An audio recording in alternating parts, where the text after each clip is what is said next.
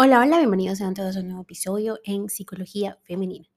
Para quienes son nuevos por acá, mi nombre es Isnaikar Blanco, soy psicóloga clínico y me especializo en la atención a mujeres, trabajando lo que es el empoderamiento, el crecimiento personal y la autogestión emocional. Y el día de hoy, como viste en el título de este episodio, vengo a hablarte sobre algunos ejercicios que puedes poner en práctica para trabajar la dependencia emocional. Esta, es decir, la dependencia emocional, conlleva una serie de reacciones en cadena, en las que la principal característica es la lucha por sentirse afectivamente cerca de otra persona por miedo al abandono. Los esfuerzos por estar cerca del otro, evitando el malestar provocado por la no reciprocidad de sentimientos, puede ser la principal fuente de sufrimiento. Los síntomas provocados por la dependencia emocional van desde reacciones obsesivas a síntomas depresivos. Como consecuencia, la persona estrecha su foco de atención en aumentar sus esfuerzos por estar cerca del otro, perdiendo el foco en otras áreas que son importantes para su vida. Primero que nada vamos a aclarar qué es la dependencia emocional. Esta es una necesidad extrema y de carácter afectivo que una persona siente hacia su pareja. Sus características pueden resumirse en cierta sumisión hacia la persona querida, pensamientos obsesivos y un gran temor a ser abandonados por él o ella. En la dependencia emocional suelen idealizarse a la pareja eh, y, lo que significa ¿no? el ser pareja.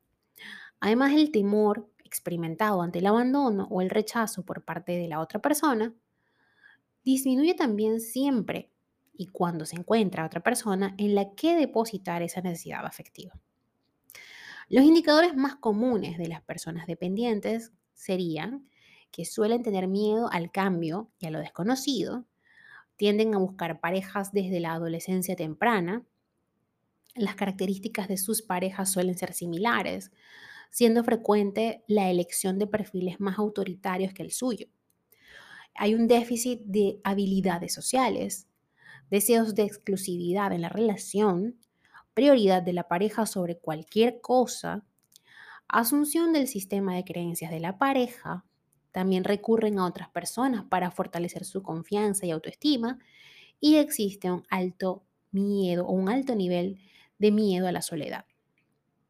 Balby eh, o Balbi fue uno de los pioneros en el estudio sobre las figuras de apego en la infancia.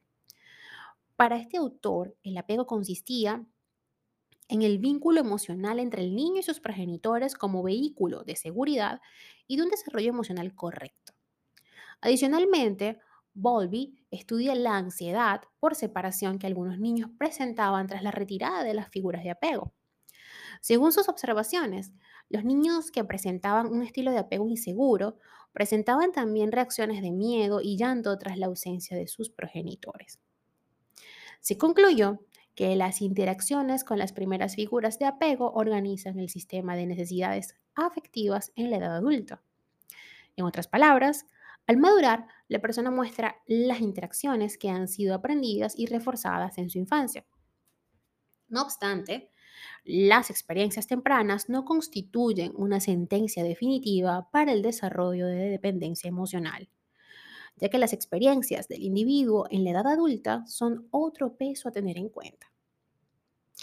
Los ejercicios que te voy a proponer el día de hoy no excluyen la pertinencia de acudir con un especialista en el área de la salud mental, pues resulta imprescindible la exploración exhaustiva de la historia individual de cada persona para un correcto tratamiento. Dicho esto, voy a describir entonces algunos ejercicios que pueden ayudar a combatir la dependencia emocional. La primera de ellas o el primer ejercicio es una biografía emocional. Y te pregunto, ¿te has detenido a pensar en todas las emociones que has experimentado a lo largo de estos años? ¿Y bajo qué circunstancias? Escribir un diario para reflejar las relaciones de pareja anteriores pueden ayudarte a reconocer cómo has superado historias pasadas. Puede ser que tras una ruptura vislumbres cómo se constituye otra relación de pareja al poco tiempo. Es entonces cuando puedes identificar cuántas veces has utilizado una relación para evitar sensaciones desagradables. La pregunta del millón, ¿quién soy yo? ¿Quién eres tú como persona independiente y sin pareja? Responder esta pregunta también es un ejercicio vital para el tema de la dependencia emocional. Hay veces que se arrastran relaciones muy alargadas en el tiempo y olvidamos quiénes hemos sido, quiénes somos en el presente y qué hemos aprendido por el camino de la experiencia. Las preferencias de la otra persona han podido ser tan permeables que se olvidan las propias. ¿Qué disfrutamos haciendo? ¿Qué nos gusta? ¿Qué no? ¿Qué se está dispuesta a tolerar? ¿Cuáles son los límites que estamos dispuestos que los demás rebasen? Entre otras.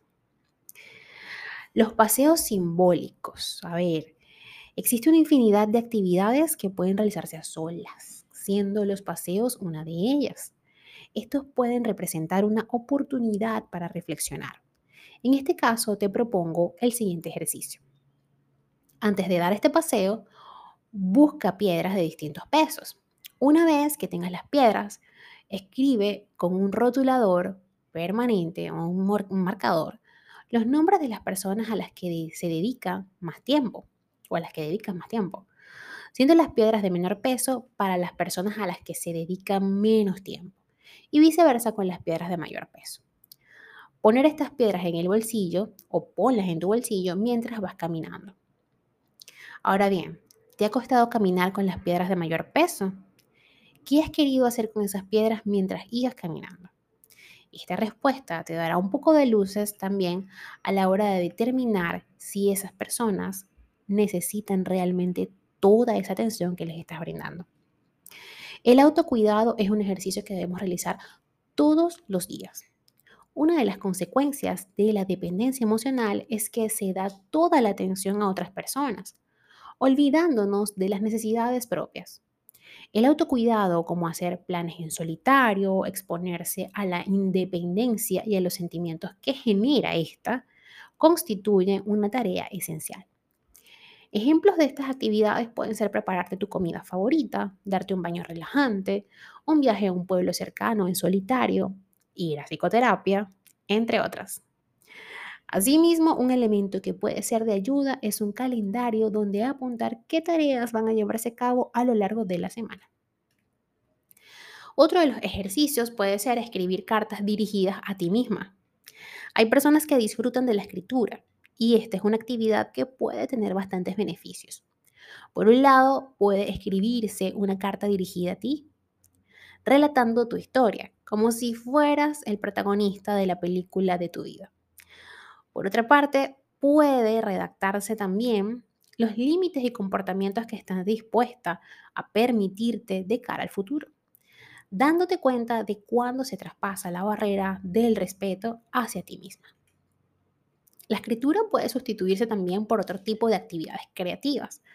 Por ejemplo, la creación de un álbum con pistas de música que reflejen estados emocionales, es decir, un playlist. La fotografía o la expresión artística con acuarelas, pinturas, como tú quieras. Lo importante es que logres plasmar en físico, bien sea, eh, como te dije, en playlist, en videos, que puedas revisitar este material o este cuadro que dibujes para poder recordarte a ti misma cómo te sentías en ese momento, qué era lo que estabas haciendo y darte cuenta que si lo hiciste una vez lo puedes volver a hacer. Hasta acá el episodio de hoy. Espero que lo hayas disfrutado y si ha sido así, por favor déjamelo saber a través de mis redes sociales en Instagram, Twitter, Clubhouse y Twitch como Psiqueplenitud 11, en Patreon como Psiqueplenitud en TikTok como psicóloga Snaker Blanco, mi página web www.snakerblanco.com y ahora en YouTube como Psicología Femenina. Un fuerte abrazo y que tengan todas y todos un feliz inicio de semana.